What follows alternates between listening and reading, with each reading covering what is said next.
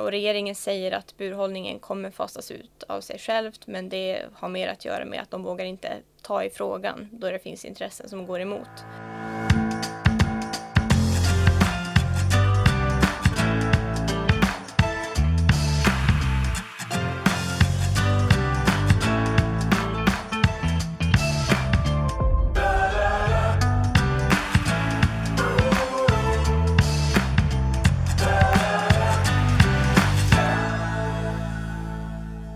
Hej och hjärtligt välkomna till Djurens Rätts podd på djurens sida. Idag är vi tillbaka och ska diskutera aktuella händelser i politiken som påverkar djuren. Vi kör ju extra fördjupning på djurens sida av fjärde vecka om politik. Genom att eh, följa oss så får du lite extra koll på svensk, europeisk och viss mån även kommunal politik. I detta avsnittet kommer vi fördjupa oss inom två områden. Djurvänlig kommun som vi lanserade för inte så länge sedan och ett okärt gammalt ämne, nämligen hönor i bur, som vi fortfarande har kvar här i Sverige. Mitt namn är Sebastian Wiklund och arbetar till vardags som samhällspolitisk chef hos oss på Jönsrätt. Rätt. Du som lyssnade på podden förra gången kanske minns att eh, min kollega som nu brukar vara med, Anna-Klara Sevedo, nu har gått på föräldraledighet. Och därför så har vi en ny konstellation här idag. Och en av de här rösterna så kanske ni känner igen sedan tidigare poddar poddar. Det är ja, Cecilia Mille. Varmt Hallå. välkommen. Hej, hej Cecilia, varmt välkommen. Du är ju ja. vår eh, sakkunniga inom hållbarhet, hållbarhetsfrågor samt får man kanske också säga inom kommunpolitik som vi kommer att prata lite om idag. Eh, ja, men som sagt, hjärtligt välkommen. Vill du berätta någonting mer för lyssnarna? Vad gör en sakkunnig till exempel inom hållbarhet eh, på Djurens Rätt? Ja, alltså jag fokuserar ju mest på frågor som rör livsmedelspolitik.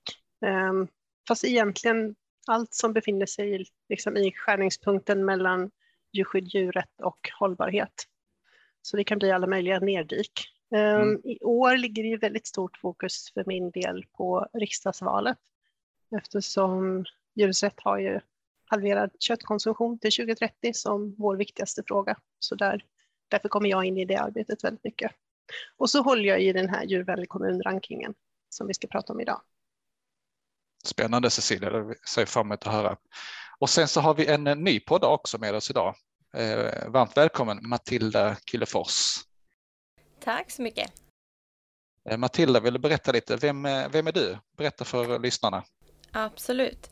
Eh, nej men Matilda Killefors heter alltså jag och vikarierar som eh, politisk sakkunnig under tiden Anna-Klara är på föräldraledighet.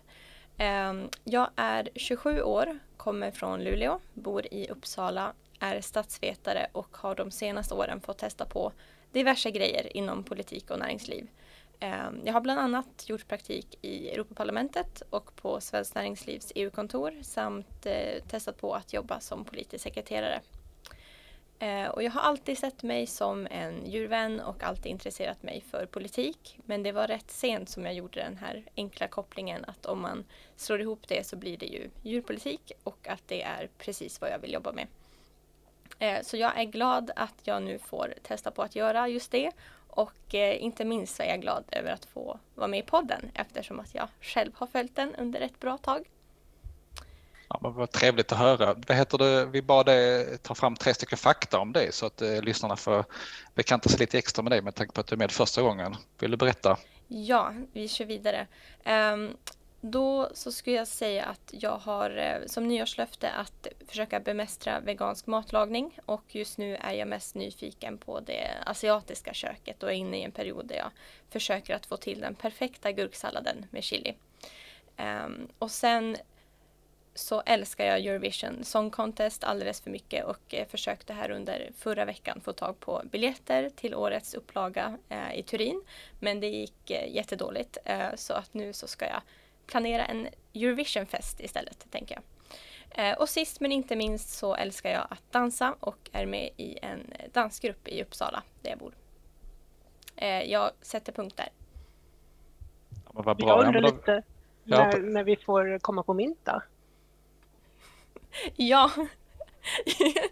ja, och så ett dansuppträdande på det. Ja, men det är bara håll utkik i inkorgen så, så kommer nog inbjudan snart. Det ser vi fram emot. Men hörni, ska vi berätta lite kort för lyssnarna vad vi har arbetat med sedan, eh, ja, men sedan ett tag tillbaka? Matilda, vill du börja? Eh, ja, nej men förutom att göra sånt som hör till när man är ny på jobbet eh, så har jag haft lite möten med eh, kommunpolitiker Eh, och eh, försökt planera och strukturera upp arbetet eh, för de kommande månaderna samt börjat planera inför Almedalen där vi kommer ha ett helt gäng på plats och anordna en rad seminarium. ja, vad har du gjort Cecilia?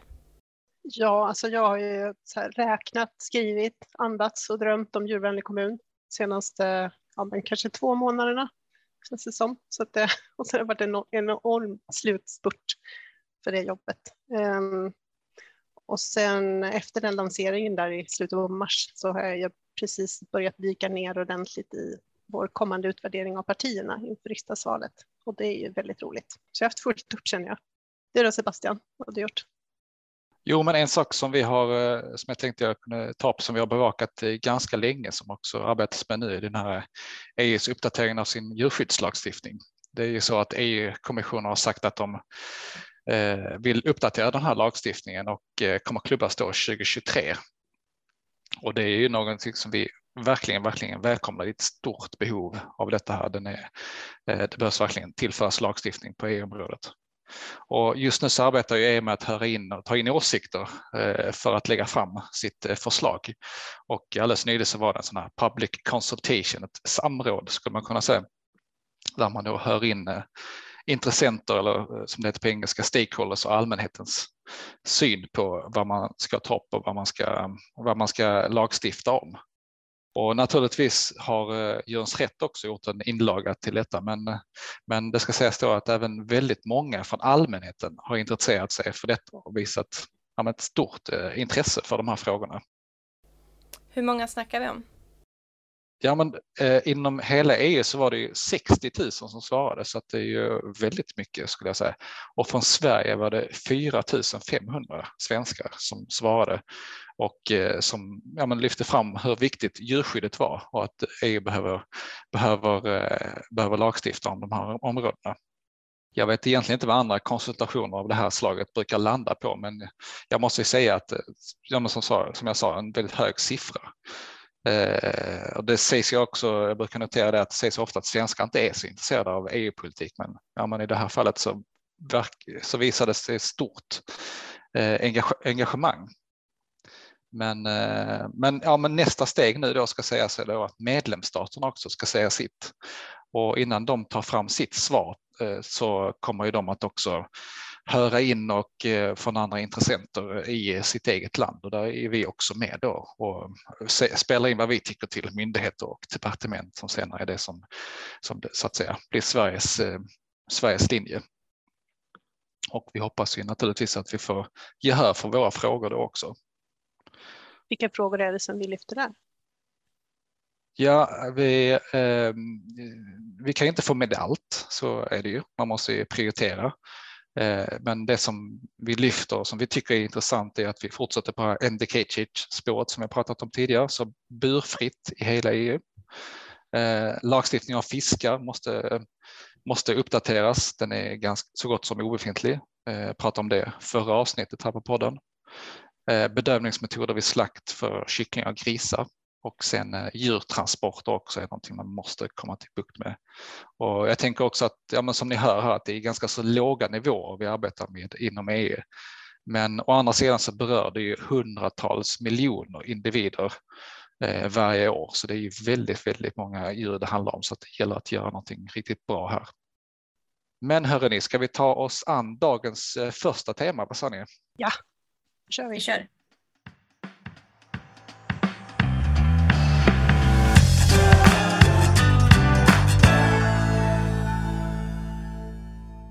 Okej Cecilia, djurvänlig kommun.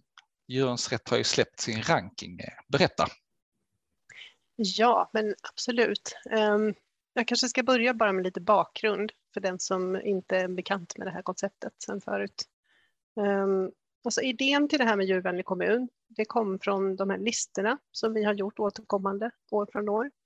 Ehm, fjäderfria kommuner och buräggsfria kommuner till påsk, panglista till nyår över de som inte har fyrverkerier och det här brukar det vara väldigt stort intresse för de här listorna, eller är fortfarande. Och vi kände väl lite grann att det finns nog lite mer att hämta där. Så vi började lägga till frågor i de här undersökningarna till kommunerna. Och nu sedan 2019 så kör vi mer eller mindre på det konceptet som vi har nu med ett väldigt stort fokus på maten som köps in och serveras i kommunernas verksamheter. Mm. Ehm, för det blir ju flera miljoner måltider varje vecka och det är också det fokuset vi har när vi sätter poäng sen på kommunernas svar.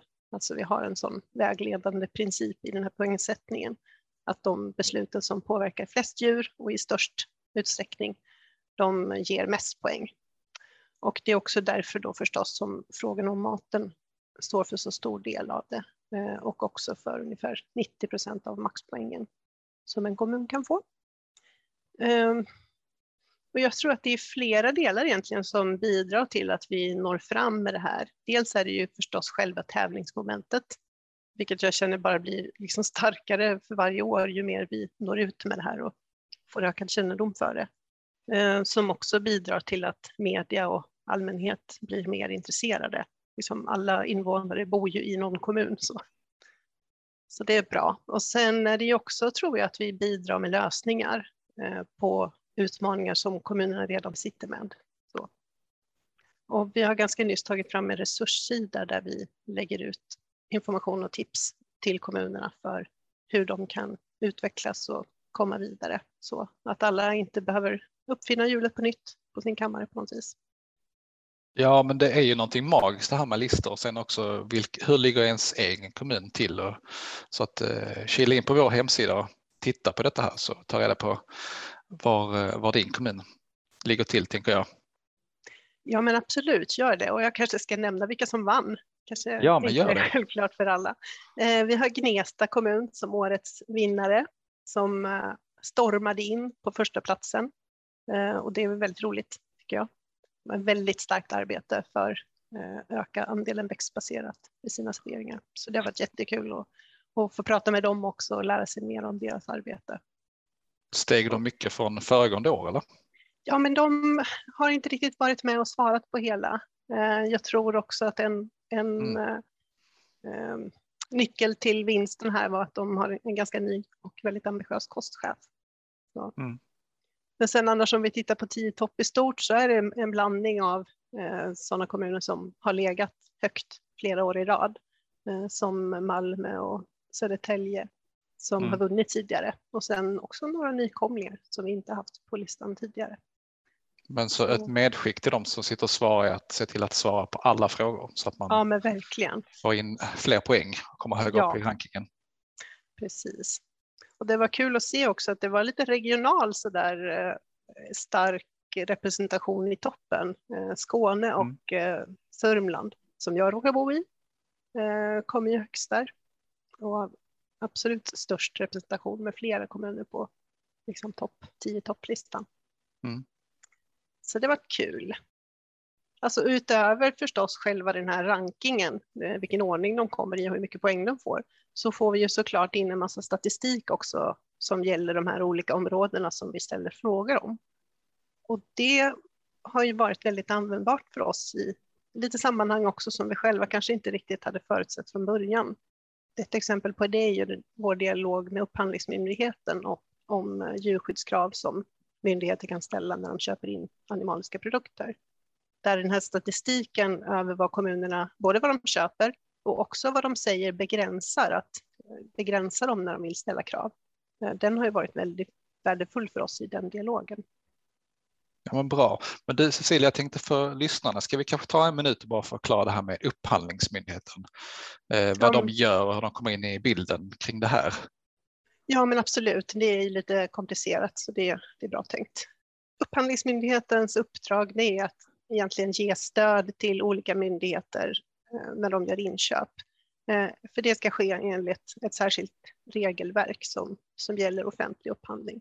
De får inte köpa in varor hur som helst efter eget tycke. Så. Och när det gäller då animaliska produkter eh, som kött och mjölk och ägg och annat så finns det möjlighet för myndigheterna då att ställa djurskyddskrav. Eh, och de rör eh, uppfödningen, transport och slakt. Och det är då Upphandlingsmyndigheten som tar fram kriterier och också förslag till bevis, alltså hur kommunerna kan, eller andra myndigheter då, kan följa upp att de här kraven följs. Eh, och alltså kontrollera att, eh, att det blir rätt. Eh, till exempel, det kan vara olika märkningar. Så det är deras jobb egentligen, ta fram kriterier och sen koppla de här förslagen till bevis till de olika kriterierna. Och de här kriterierna när det gäller djurskydd, de finns på olika nivåer. Och det återspeglas också i de här poängen som vi sätter på kommunerna beroende på vilken nivå de väljer. Och eh, Djurens Rätt sitter också med i olika referensgrupper hos Upphandlingsmyndigheten. Eh, så vi är alltså med och säger vad vi tycker när kriterierna revideras. Ja, för jag tänkte på det, det är som du sa, att vi sitter med i den referensgruppen, det är en myndighet och så upphandlas det av kommunerna. Var eh, kommer, politi var, var, var kommer politiken med i det hela när det gäller det här med upphandlingar? Ja, alltså egentligen kan man säga att politiken kommer in när det gäller hur kriterierna liksom förpackas och används egentligen. Ehm, det finns ett väldigt starkt intresse från politiskt håll att så många myndigheter som möjligt köper svenskt egentligen. Ehm, men lagstiftningen kring offentlig upphandling förhindrar att myndigheter ställer några krav på ursprung. Ehm, och ja, på politisk väg så hittas det olika vägar runt det alltså på något sätt för att ändå landa där. Jag tänkte på resultatet. Vad säger det? Vad har du sett? Vad har du sett i år av eh, Djurvänlig kommun? Ja, alltså den tydligaste, det tydligaste i resultatet är väl den kraftiga uppgången för växtbaserad mat. Eh, som vi ser i resultatet både i år och eh, vi gjorde också det förra året, men det har alltså fortsatt att öka i år. Och vi ser ju det i alla frågor som mm. rör detta i undersökningen. Och det är ganska många frågor, för vi vill ha liksom en samlad bild och att kommunerna ska kunna jobba på olika sätt, men ändå att det ska komma fram vad de har gjort. Så det är ju, ja, det är ju fantastiskt. Det är liksom över 80 procent av kommunerna har gjort åtgärder för att öka andelen växtbaserad mat under året som har gått. Och vi ser att andelen kommuner som har liksom vegetariska dagar varje vecka i sina verksamheter eh, har ökat väldigt kraftigt sedan förra året. Då var det ungefär hälften som hade det och nu är det 70 procent. Och eh, också ja, men ungefär 20 procent av kommunerna har liksom vegetariska dagar flera dagar i veckan. Så det har vi sett ökat. Ehm, nu är det mer än nio av tio kommuner som har minst en vegetarisk rätt varje dag i alla skolor och på gymnasiet. Um, också en växande trend för att erbjuda vegansk som håller i sig från förra året och den ökningen ligger på ungefär 10 procentenheter i år. Och nu är det ungefär 60 procent av kommunerna som erbjuder eh, vegansk mat i förskola och grundskola. Eh, och det är högre på gymnasienivå eh, också i år, det var det tidigare också. Där är det över 70 procent. Ja, men fler positiva grejer då helt enkelt för växtbaserat mm. alltså. Men vad kul. Eh, och jag tänker också att det är en eh, självklar utveckling för de som jobbar är proffs på de här frågorna som tänker allt mer kring eh, de positiva fördelarna med växtbaserat. Man, vi tänker på djuretik men vi vet ju också om att det handlar om hälsa för människan och ett mindre CO2-avtryck. Men jag tänkte på det här med politiken då. Det är ju valår om det, jag vet tänker oss att det finns någon eh, taggad kommunpolitiker som sitter och lyssnar på oss nu, Cecilia. Hur tycker du att eh, hen ska agera och tänka då? Finns det några tips? Ja, men absolut. Det finns ju många väldigt konkreta delar i den här undersökningen att ta fasta på. Eh, och som kommunpolitiker så kan man ju kika in i resultatet på vilka delar som den egna kommunen kan utveckla.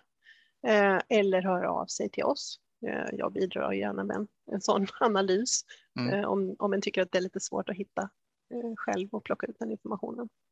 Så det är bara att hojta till så gör vi det. Och sen lägga förslag utifrån det, eller motioner. Och på den här resurssidan som jag nämnde i början så finns det också faktamaterial med lite mer fördjupning för den som vill, vill använda det till, till att skriva eller hojta till igen. Så, så kan vi hjälpa till. Eh, och den där resurssidan, det är nästan lättast att söka på vår webbplats efter Djurvänlig kommun så kommer den fram. det går också att klicka sig fram om det finns en flik som heter Engagera dig och där finns det en rubrik som heter Hur din kommun blir mer djurvänlig. Ja, det är ju mycket information och sånt där, men jag tycker ändå att det är väldigt tillgängligt så jag ger det absolut en chans att, att gå in där på den hemsidan tänker jag om man är intresserad och hitta hur det ser ut för ens egen kommun. Ehm, ja, men jag har också tittat lite mer på den här eh, upphandlingsdelen eh, när det gäller resultatet. Ehm, och där ser vi ju att alltså andelen kommuner som använder den högsta nivån på de här kriterierna som finns, alltså de befintliga kriterierna, så är det väldigt stor variation eh, mellan animalier från olika djurslag. Ehm, och det har nog främst att göra med tillgång och prisskillnad. Eh, flest kommuner upphandlar eh, på den här högsta nivån eh, som då är kravmärkt för tillfället när det gäller mjölkprodukter och sen ägg och nötkött. Och sen när det gäller kycklingkött så har andelen kommuner som upphandlar på den här kravmärktnivån ökat väldigt kraftigt från förra året. Från 6 till 9 procent. Och det, det, ska ju sättas i relation till att ekologiskt kycklingkött bara utgör 1 procent av den svenska produktionen och kravmärkt eh, mycket mindre än så. Eh, och det är också ett bristande tillgång som rankas av kommunerna som den, en av de viktigaste faktorerna som begränsar eh, vilken, vilken nivå de väljer på de här kriterierna. Det är egentligen bara riktlinjer från den egna kommunens politiker som, som rankas som en viktigare faktor för att liksom, vad som begränsar nivån på djurskyddskraven. Och Djurens Rätt hoppas ju såklart att European Chicken Commitment, eh, alltså ECC, som vi jobbar väldigt mycket med i vårt företagsarbete, eh, kommer att vara en del av de här kriterierna framöver. Det är ju över 300 företag som har antagit de här kriterierna i sin upphandling. Så det är ju, det är ju några exempel på vad, vad vi, hur vi kan koppla ihop det här arbetet med andra delar som vi jobbar för eh, och där vi ser den här ganska stora ökningen när det gäller kyckling. Ja, men eh, jag, om jag bara får flika in så är man blir glad av att kravmärkt kycklingkött har ökat från 69 procent som du nämner, men men överlag så är ju kycklingindustrin en ganska så ja, bisarr eh, djurhållning får jag säga. En stor industrialisering med tiotusentals individer i fabrikerna. Och en, eh, jag tänker också att det är många missförhållanden som eh, avslöjas eh, hela tiden egentligen eh, av olika rapporter i media men jag tänkte du berätta för mig tidigare Sil, men kan berätta för lyssnarna också om det här med att varför det är ens så svårt för kommunen att välja bättre djurvälfärd för kycklingar. Så som du nämner med European Chicken Commitment, varför inte det fungerar på samma sätt. Min gissning är nämligen att efter de avslöjanden som har varit att det rimligen är många eh, ute i kommunerna, både politiker och tjänstepersoner som vill välja bort de här skandalomsusade eh, som det har snackats om, kronfågel och så vidare. Ja men verkligen och det är ju, det är ju precis så jag tolkar den här ökningen. Alltså som en stark önskan att inte bidra till djurfabrikerna. Eh, och det är också de signalerna jag får när jag pratar med kostchefer och upphandlare runt om i landet. Alltså också en stor frustration att det ser ut så här. Eh, alltså kommunerna kan rent tekniskt ställa andra krav i sin upphandling än de som finns färdiga så att säga. Men det är väldigt komplicerat för dem att få till det här med bevis eh, på att kraven uppfylls. Och det är, det är där vi också kommer in och bidrar med olika inspel. Jag, jag är ganska säker på att här, vi kommer att se det här om en inte alltför avlägsen framtid. Så det känns väldigt positivt tycker jag. Ja, Okej, okay. ja, men det låter bra vi ska vara positiv, positiva här i podden. Eh, men vad heter det, om vi återgår till politiken, det är ju snart val. Eh, om vi har nu en taggad kommunpolitiker som, som lyssnar, hur ska hen agera för att slå ett slag för kycklingar i sin kommun? Vad tror du Cecilia, eller vad, vad är dina tips? Ja, men eh, precis. När, när det gäller kyckling just så är ju uppfödningen väldigt likriktad eh, så som det ser ut i Sverige idag. Nästan allt kycklingkött kommer ifrån alltså regelrätta djurfabriker. Ehm, och eh, tillgången på produkter som klarar de här lite högre kraven, den är ganska begränsad. Eh, och det är också en större prisskillnad som jag nämnde där förut än, än om vi jämför med till exempel mjölkprodukter och ägg. Så är prisskillnaden mellan konventionell och Eh, kravmärkt kyckling mycket större. Så det första som kan behöva göras det är att, att liksom minska användningen av kycklingkött i serveringarna. Eh, det, det är liksom det första steget. Jag tänker att det kan vara bra att känna till det här så att det inte riskerar att bli en långbänk där man liksom drar igång och lägger in förslag och sen får den tillbaka det från förvaltningen när de svarar att nej, men det här går inte för det finns inte tillgång eller det ryms inte i budget. Så, så det kan vara bra att preppa lite på det sättet först. Ja, men bra tips. Men annars så, så tänker jag att det, om man är oppositionspolitiker att man eh, lägger in en motion till fullmäktige så att man får igång en debatt och diskussion om det, saker och ting som inte fungerar blir också åskådliggjorda då också tänker jag. Eller om mm. man är en, en majoritet så är det ju genom budgeten man förhandlar så att eh, då kan man ju skicka någon, eh, någon mening till sin gruppledare eller kommunalråd till exempel som att eh, kommunen ska verka för bättre djurvälfärd i våra upphandlingar och erbjuda mer växtbaserad växtbaserade måltider. Då tänker jag att det borde hända någonting om man gör det här ganska tidigt i, i, under en eh, mandatperiod som är här efter september. Eh, så att ja, det finns fullt av möjligheter för den som är lokalt engagerad politiker att, att göra någonting här, tänker jag. Ja, men tack så mycket Cecilia. Eller har vi någonting mer som vi ska säga eller ska vi gå vidare? Ja, vi kan nog stanna där. Det var jättekul att jag fick komma och vara med och prata om det här idag. Ja, men jätte, jättebra att höra om. Eh, och som sagt, vi har ju det här uppe på vår hemsida också så att eh, den som är mer intresserad av att eh, läsa om detta här kan, kan göra det där.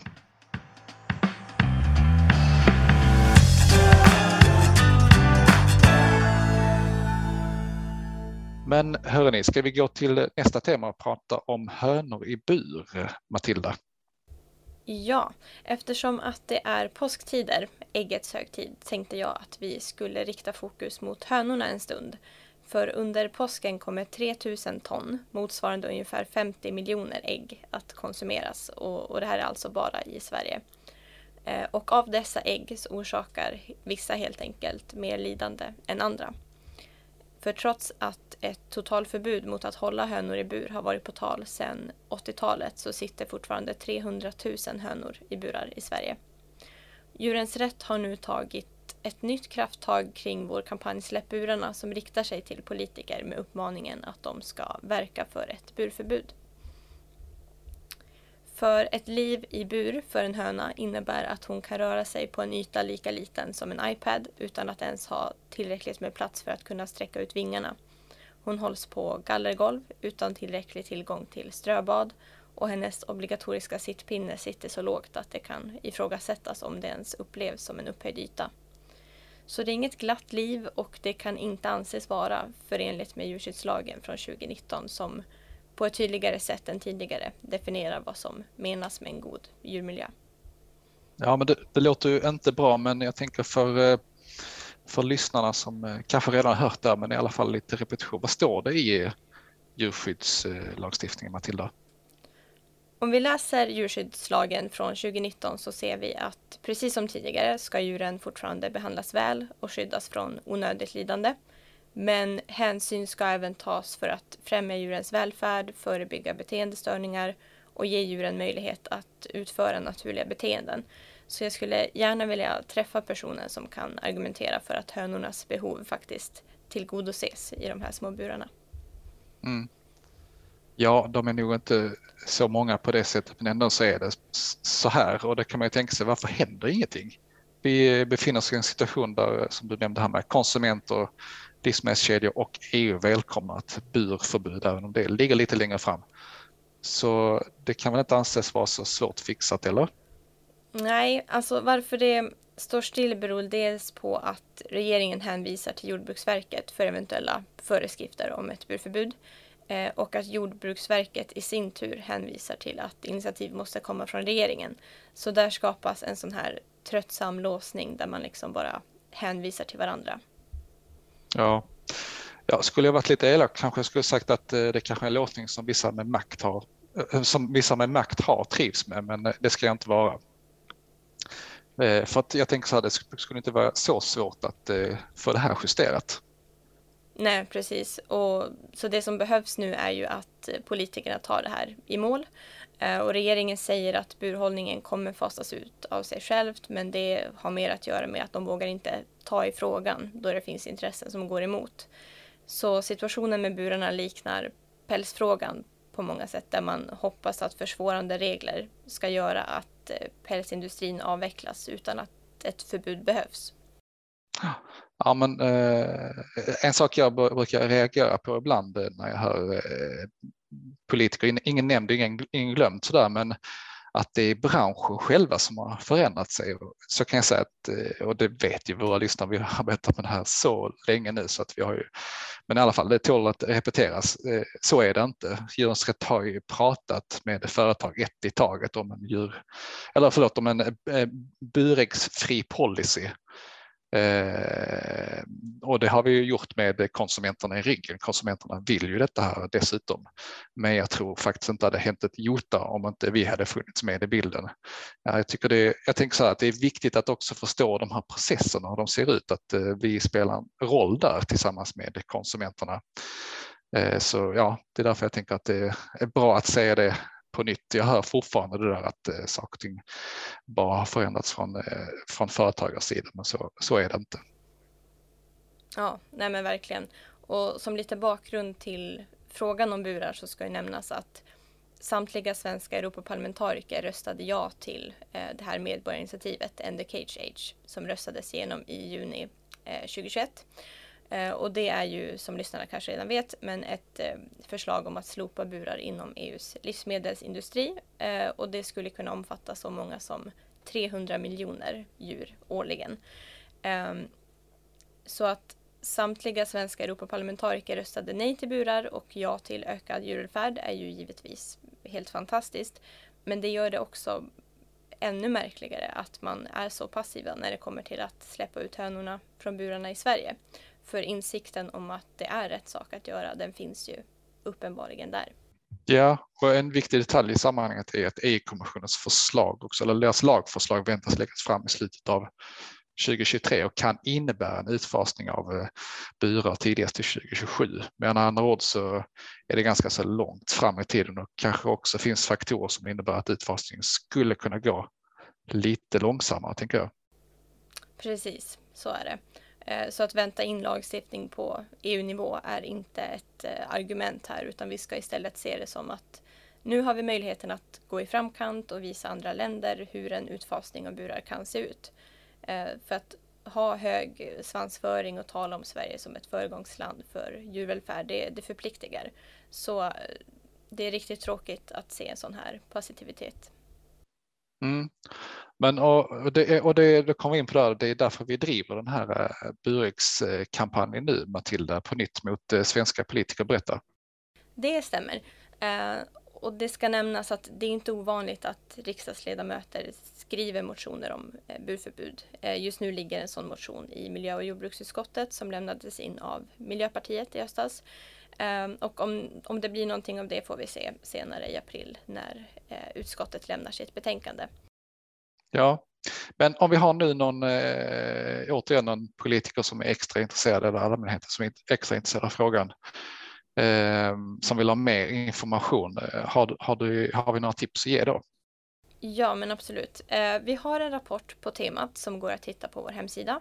Så mitt tips är att gå in på djurensratt.se slappburarna med bindestreck mellan slappburarna där vi har samlat relevant info Eh, och oavsett om du som lyssnar är politiker eller inte så är du välkommen att höra av dig till oss så vi kan åstadkomma mer tillsammans. Ja, men tack så mycket Matilda. Har vi någonting mer att säga här? Nej, jag tror att vi kan börja runda av.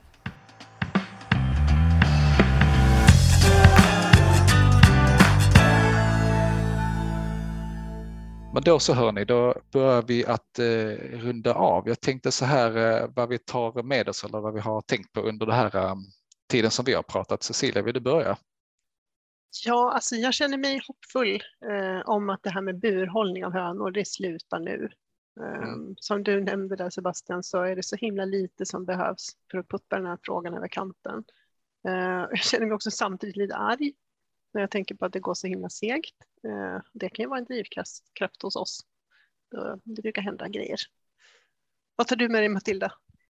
Eh, ja, men jag tar med mig, eh, jag blir riktigt glad och hoppfull när du berättar att den växande trenden att erbjuda vegansk mat i skolor håller i sig från förra året. För det rör ju sig om så himla många miljoner måltider inom offentlig verksamhet att även små segrar känns stora där på något vis.